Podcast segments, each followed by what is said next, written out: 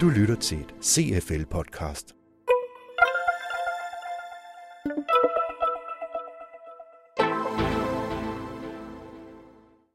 Vi mener ikke, der er tvivl om, at alle ledere skal mestre øh, performance management arbejdet. Siger administrerende direktør i CFL, Paul Blåbjerg. Er vi lidt for slemme til at få understøttet middelmodighed frem for top performance? Og er vi gode nok til at udfordre vores forretningsmodeller, eller har vi lavet nogle performance-systemer, som faktisk fastholder dem? Det er dilemmaet, det er performance management, og det er Vinke Strømsnes, administrerende direktør i CFL. Du her hører stille spørgsmålstegn ved, om performancemålingerne i danske virksomheder nu også måler det, de skal. Performance management er på dagsordenen i marts hos CFL, og det er ikke første gang, det emne bliver debatteret. Men det er en nødvendig debat, understreger Vinke Strømsnes. Vi kunne se sidst vi kiggede på det, at der er mange, som simpelthen ikke formår at koble den enkelte medarbejders opgaver til organisationens strategiske mål. Og vi kunne også se, at HR har ofte et fokus, når de udformer performance management systemer, mens ledelsen kunne interessere sig for noget andet. Så alene det at få de to ting til at mødes, er der meget at hente i.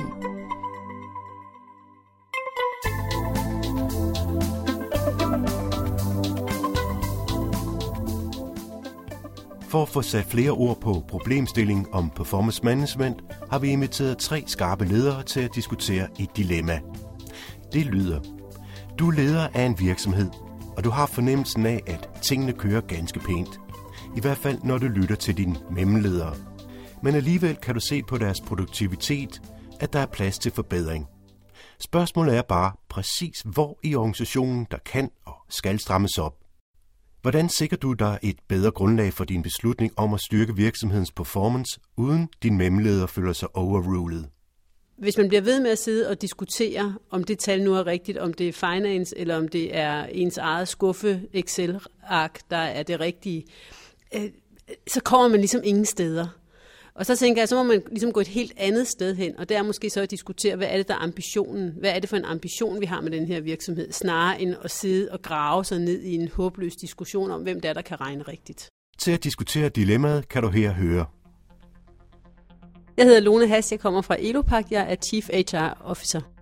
Jeg hedder Charlotte Åkerlund, og jeg kommer fra DSA, Danske Sundhedsorganisations A-kasse, og jeg er afdelingschef. Øh, jeg hedder John Romedal, og jeg er direktør i Dave Distribution. Kernen i det her dilemma, det, det er jo at sikre, at ambitionerne er høje og flyvske nok, samtidig med, at øh, vi sikrer ejerskab eller et motivationsrum til de mennesker, der rent faktisk er i stand til og kan gøre noget kvalificeret ved det, altså forbedre vores performance. Øh, og det, og det, det er jo et dilemma, fordi man kan sige, den, den hurtige løsning, det er jo, hvis jeg går ned i maskinrummet, det er altid sjovt, og går ned og finder ud af, hvordan det fungerer, og så vil jeg formentlig relativt hurtigt kunne komme med rigtig mange forbedringsforslag. Problemet er bare, at øh, det vil de ikke synes er sjovt, og det vil vores, mine med, mellemleder slet ikke synes er sjovt. Så, så derfor øh, er dilemmaet netop at sige, hvordan får jeg faktisk anerkendt, at mine mellemleder gør et kanon godt stykke arbejde, samtidig med, at jeg tager dem med op i helikopteren og giver dem lov til at have et, et udsyn og være med til at skabe noget, der er endnu bedre. En god måde at få et ens blik for, øh, hvordan vi præsterer, det er jo at måle en lille smule på det. Og det kan måske godt lyde som en smule medarbejderfjendsk. Øh, så det er noget af det, vi skal have talsat først, at, at det i virkeligheden er mere medarbejderfjendsk ikke at give den feedback, der ligger i en måling. Så, så hvis ikke at det er, det er noget, som man har introduceret i en virksomhed, så vil jeg klart gå i gang med det. det kan, på den ene måde kan det godt virke barsk. Jeg tror bare, det er mere barsk ikke, ikke at vide, hvordan man præsterer.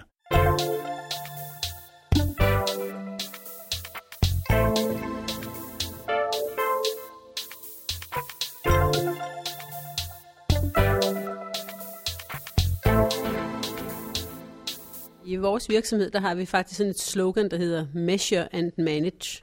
Og det er fordi, at hvis du bare bedriver ledelse uden at måle, så, øh, så kan det nemt opfattes som lidt vilkårligt. Hvis du derimod kan fremlægge det grundlag, som du har taget dine beslutninger på, og som du vurderer, hvorfor er det, vi går til højre i stedet for til venstre her, så er det meget lettere at både at retfærdiggøre beslutningen, men det er også lettere for folk at sige, det har du misforstået, for din måling er ikke rigtig, fordi hvis du tog det og det med ind, så vil du få et andet beslutningsgrundlag. Da jeg hørte John og Lone tale, så kom jeg til at tænke på, at jeg hørte engang en professor, der sagde, at der er no number without a narrative. Og det synes jeg egentlig er en meget centralt, øh, centralt element at spille ind her. Fordi det, det for mig meget også handler om, det er at gå ned og have dialogen. Øh, og jeg tror, når, når jeg som topleder er, er i tvivl om, hvorvidt mine mellemledere performer ordentligt, og måske at de også det samme, om de faktisk leverer det, de skal, så handler det måske om, at vi ikke har dialogen, og vi ikke har de fælles fortællinger om, hvad er det egentlig, tallene viser os? Viser tallene os det, vi gerne vil?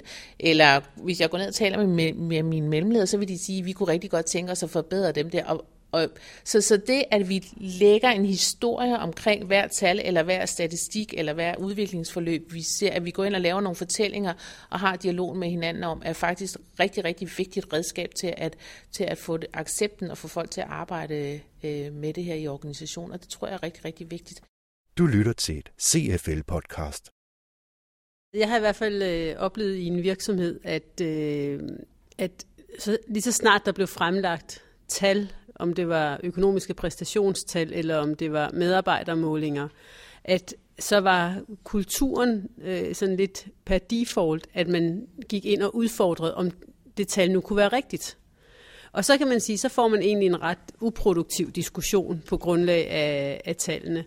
Og, og, og der vil jeg sige, at der har man jo så brug for at gå ind og arbejde med virksomhedskulturen.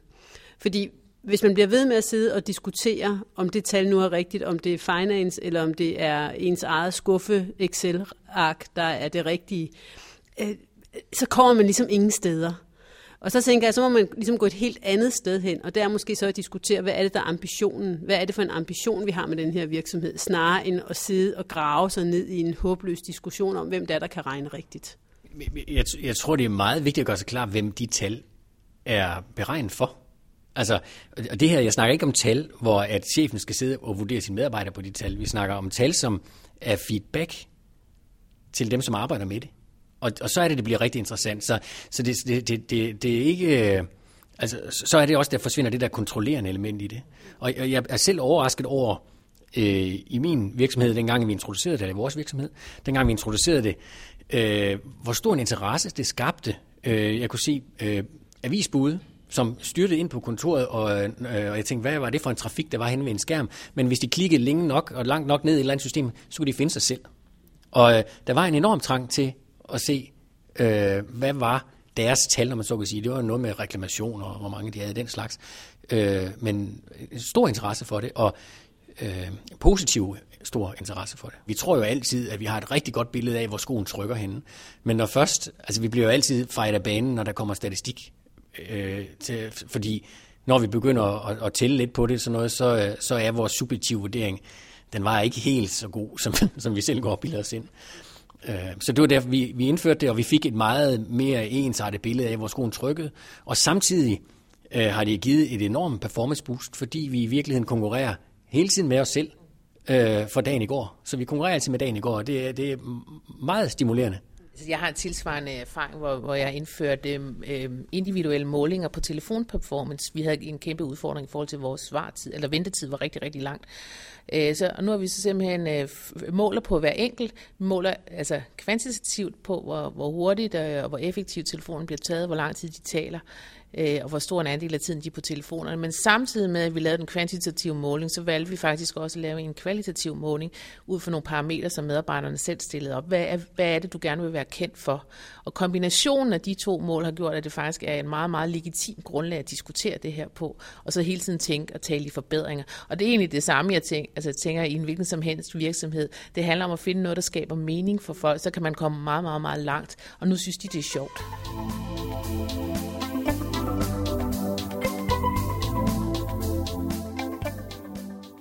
Skabe fælles billede på grundlag af tal og facts, og så hele tiden diskutere, hvad er det, der egentlig er vores ambitionsniveau, hvor er det, vi gerne vil forbedre os, hvordan er det, vi kan skrue op for bluset her, hvordan kan vi gøre kagen større, i stedet for at sidde og diskutere, hvordan vi kan sikre os, at vi kan blive inde i vores egen lille komfortzone. Virksomhedsrådgiver Henrik Gravengård fra CFL har lyttet med, mens deltagerne debatterede. Her kan du høre hans overvejelser om problemstillingen. Vores indikator om performance management viser, at alt for mange virksomheder ikke har defineret, hvad top performance er i deres virksomhed. Man kan spørge sig selv, om det er janteloven, der spiller ind, eller om det er fordi, man ikke vurderer, at det er vigtigt at vide eller kommunikere, hvad der er top performance.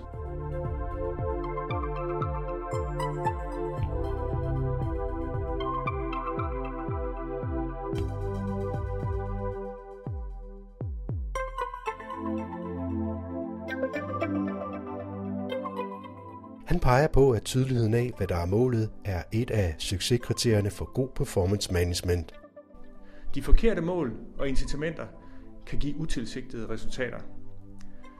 Man skal sikre, at der er den rette balance mellem bløde og hårde mål, og at et snævert fokus på inputmål frem for outputmål ikke er med til at kvæle virksomhedens evne til at innovere og finde nye veje til at performe. Sidst men ikke mindst er det vigtigt, at mål og målesystemer ikke kun er et projekt for topledelsen. Det er vigtigt at have fokus på involvering i hele virksomheden. Alle niveauer og alle områder. Det giver commitment og ejerskab til målene og øger sandsynligheden for, at vi kommer i mål med det vi vil, virksomhedens strategi.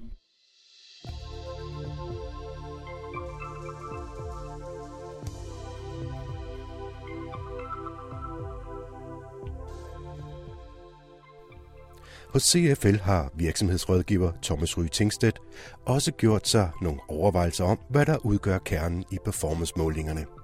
Tal vil altid være ryggraden i dygtig performance management. Tal, der fortæller, hvad er det, jeg har brug for, hvorfor har jeg brug for det, øh, og hvad, hvad er det helt præcis, jeg, jeg har brug for at få ud af den enkeltes øh, præstation. Så summen skal man lave øh, rigtig god performance management, så skal man have en, så skal man have en god ryggrad i det, og man skal op ad stien, så langt man overhovedet kan. Man skal vide, hvad vi vil have, og hvorfor vi vil have det. De Dilemma podcast var tilrettelagt og produceret af Søren Prehn og Mette Reinhardt Jacobsen fra mediehuset Periskop.